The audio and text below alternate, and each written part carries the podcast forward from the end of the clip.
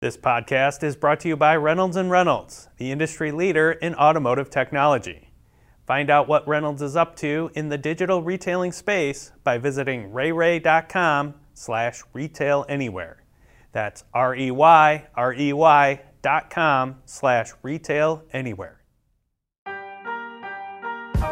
Hello, and welcome to Daily Drive. It's Wednesday, March 16th, 2022. I'm Jamie Butters, Executive Editor of Automotive News.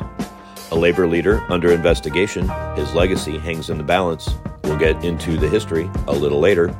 First, let's run through all the news you need to know to keep up in the auto industry. Volkswagen Group is shifting more production to North America and to China. That as a result of the war in Ukraine CEO Herbert Diess discussed the plans with reporters yesterday, citing a lack of wire harnesses normally sourced from Ukraine.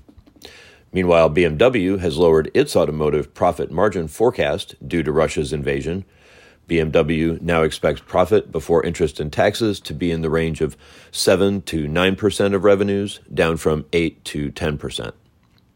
And turning to China, the country's efforts to curb COVID 19 outbreaks has forced some auto plants to suspend operations. Multiple Chinese cities have tightened restrictions in line with the country's zero tolerance goal when dealing with the virus. Toyota and Volkswagen said their joint ventures with China's FAW Group have suspended production in Changchun, while Tesla is suspending output at its factory near Shanghai for a couple of days. In other news, stateside, Mercedes Benz says that its electric vehicle battery partner, Envision AESC, will build a U.S. plant to supply Benz's Alabama factory.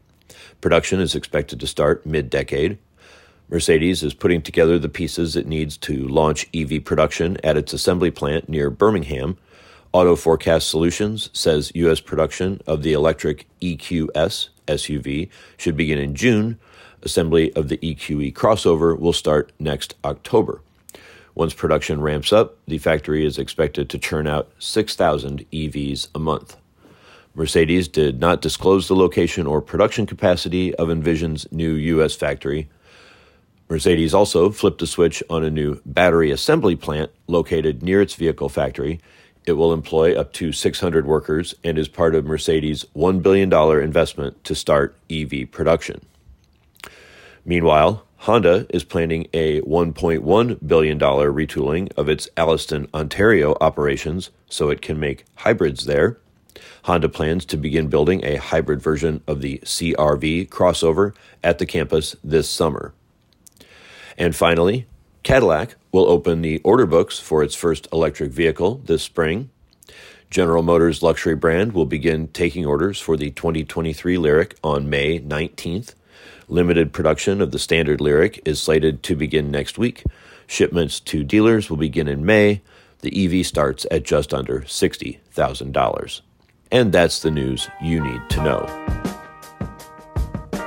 Canada's largest private sector union is investigating the only president it's ever had. We'll get into the details after this.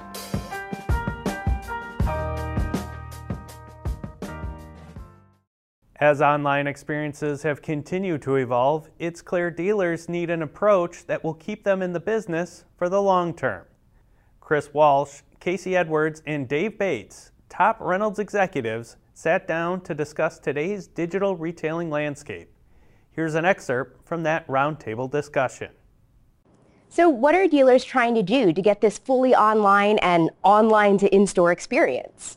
I mean, that's a great question. And honestly, it's, a, it's kind of a hard one to answer because retailers are kind of defining and using digital retailing differently. You know, to some dealers, it's selling a car. To other, it's sales and F&I. And they, they tend to be approaching it in chunks versus, you know, kind of a holistic, holistic approach. And then you end up just focusing on one or two things when you need to focus on, you know, more of a big picture. Digital retailing is dealership operations, period. Reynolds' Retail Anywhere approach focuses on streamlining dealership operations and improving profitability. For more information about this big picture, holistic approach, visit reyrey.com slash retail anywhere. That's R-E-Y, R-E-Y dot com slash retail anywhere. Welcome back to Daily Drive. I'm Jamie Butters.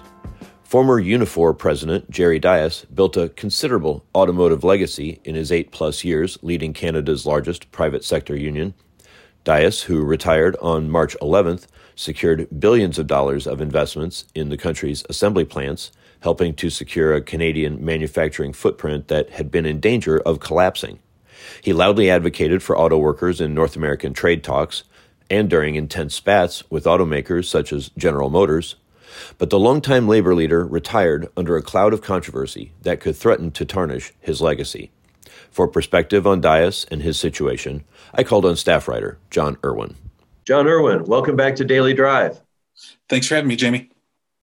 So, this Jerry Dias story, the news that broke this week about him being the subject of accusations and an outside investigation, it really changes the narrative around his recent developments, doesn't it? Yeah, it really does. Um, you know, last we had heard before this, um, you know, he had gone on medical leave back in February. Um, we'd expected that he was going to retire in August uh, ahead of the union's convention, but uh, he had gone on leave. Um, hadn't heard from him uh, in about a month um, until on Sunday night we get a notification that he's uh, going to be retiring effective immediately. Um, and you know, immediately you start thinking about you know his legacy uh, in the automotive sector, especially in Canada, where um, you know he secured billions of dollars in the most recent round of negotiations from the automakers in Canadian assembly plants. You start thinking about all of that, uh, and then the news comes out the next day um, that oh hey by the way um, Jerry was under investigation uh, by the union after uh, an external investigation um, after receiving a complaint. Um, we still don't know what the uh, nature of that complaint is um, or where things go from here. But um, now all of a sudden, you know, uh, the retirement and uh, the medical leave, you know, while his medical problems aren't, um, you know, fake or anything like that, of course, uh, you know, it, it certainly kind of casts a shadow over it. Um, uh, kind of wondering, you know, how big of a role did this play in his decision, you know, to retire right now? Um, and I suppose we'll find out soon. The union anticipates results from the investigation uh, in the near future, um, and uh, we'll see where that goes.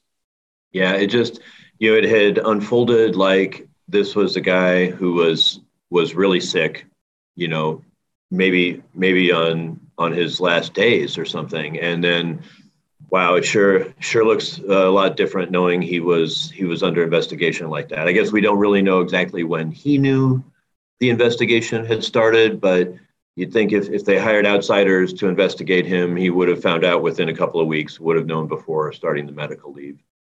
Uh, certainly uh, doesn't doesn't look good uh, for him. And the fact that the charges we don't know what they are, but uh, the only thing right the Unifor described it with was that it was constitutional in nature. So that makes it sound pretty serious. Yes, uh, that's for sure.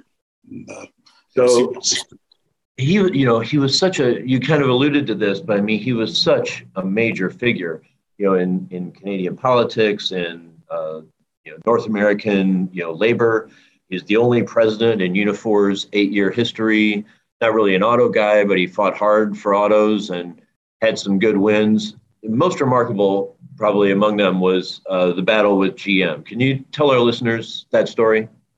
Yeah, uh, it, it's really interesting. You, you go back you know a few years ago back to 2017 even um, uh, there are a lot of tensions between gm and unifor. Um, unifor uh, goes on strike against gm at one of its plants um, uh, in canada. Um, uh, it's sort of a nasty little fight and uh, there are just tensions between gm and unifor leadership uh, for several years it sort of culminates in late 2018 when gm says it's going to be pulling vehicle production out of oshawa assembly in Ontario, just east of Toronto.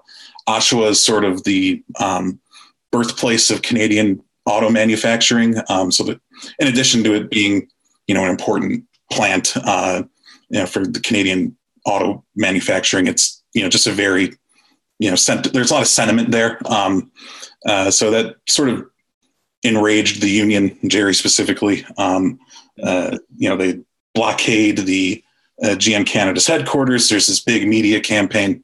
Um, uh, eventually, uh, in early 2019, they come to a deal that sort of keeps the plant open.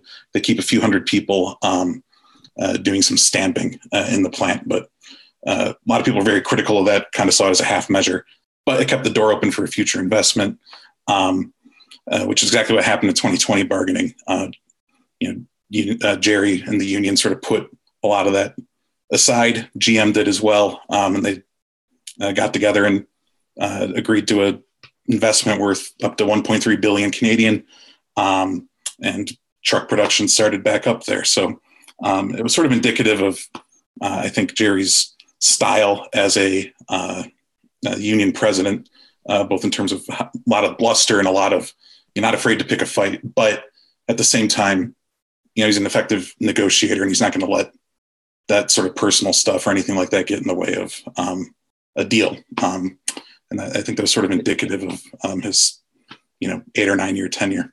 It really was remarkable because to go through all that fighting just to save, yeah, some subassembly work and a little bit of stamping work, um, you know, it just had looked like such a hollow victory. And then, you know, coming, sure enough, come along the the talks and and they're back to making pickups and they're also retooling. Right, is that where they're going to make electric work trucks as well? Uh, they'll be making that at CAMI Assembly, which is where they went oh, on years earlier. Uh, but again, you know, that's another example of uh, that was a, a, plant where you know there was no love lost between both sides. Um, but you know, at, at, the end of the day, you know, they came together and looked like it could have been closed, and instead, yeah. it's going to make a really important, important product. So, yeah, really amazing. Were you going to add, something?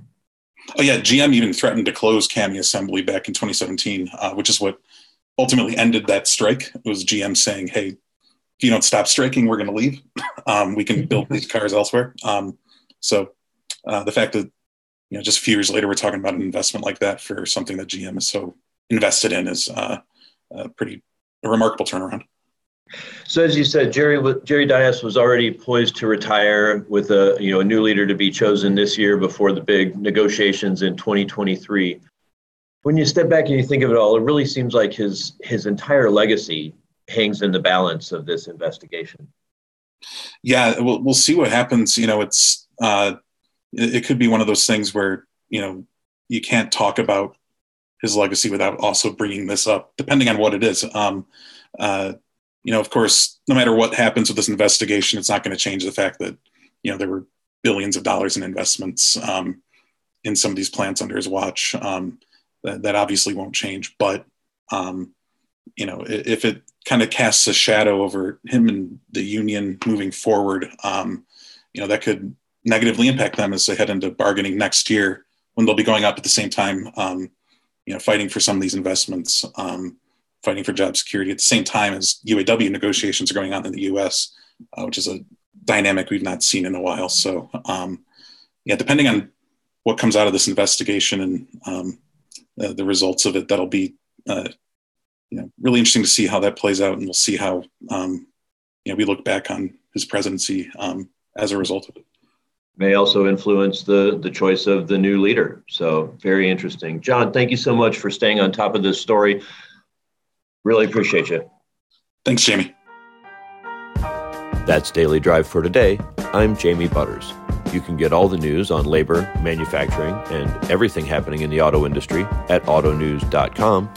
Thanks to Nathan Kadick for editing today's show. Thanks to the ANTV team and web editor Victor Galvin for their help. And thanks to you for listening and making this show part of your daily routine. Now, let's all get back to work.